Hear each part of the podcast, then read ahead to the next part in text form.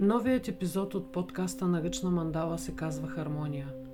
Мандалата е рисувана върху платно с размери 35 на 35 см. Използвани са акрилни и темперни бои. Дали съзнателно или не, всичко, което правим в живота си е да опознаваме себе си с положителните и отрицателните си качества. За да се случи това, ни помагат останалите, защото в общуването си с тях те пряко отразяват нашето състояние, провокират части от нас, които са иначе дълбоко скрити и няма друг начин да стигнем до тях.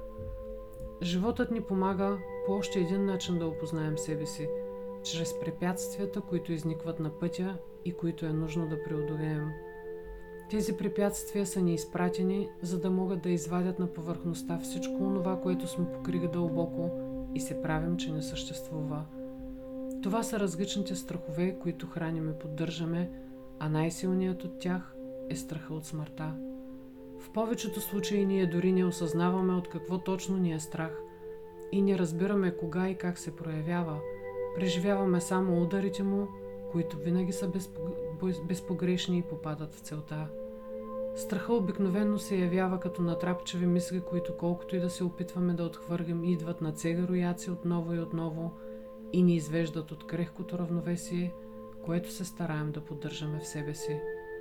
Но докато сме заети да се борим с тях, ние не осъзнаваме другата им страна. Те просто ни показват кое ни е наред вътре в нас и чака да бъде прието и освободено.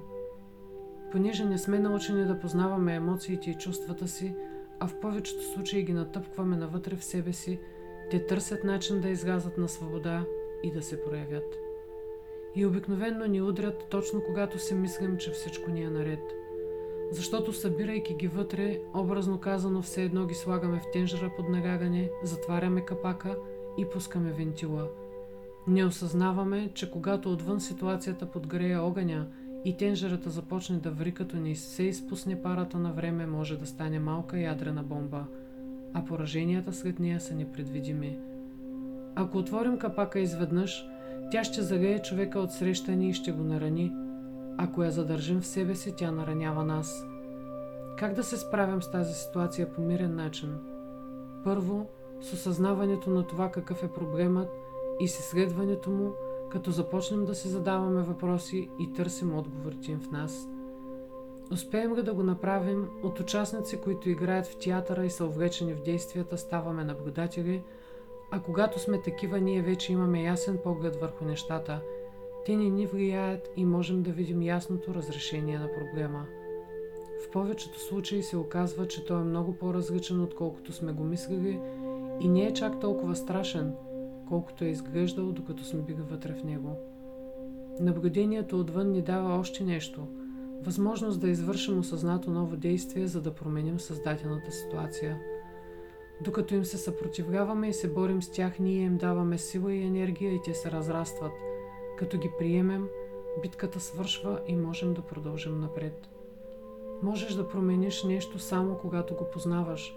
Тогава ти решаваш какво да направиш и как да го използваш. В противен случай ти си му подвластен и то те управлява.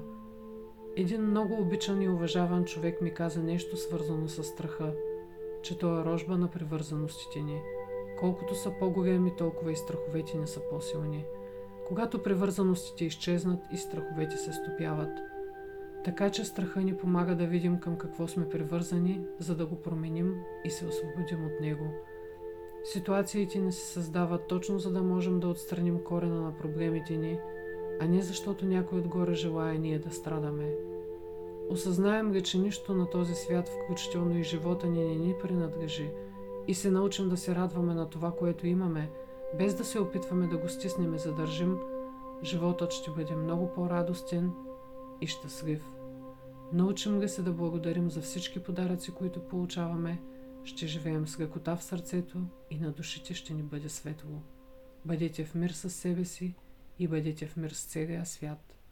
Ивет.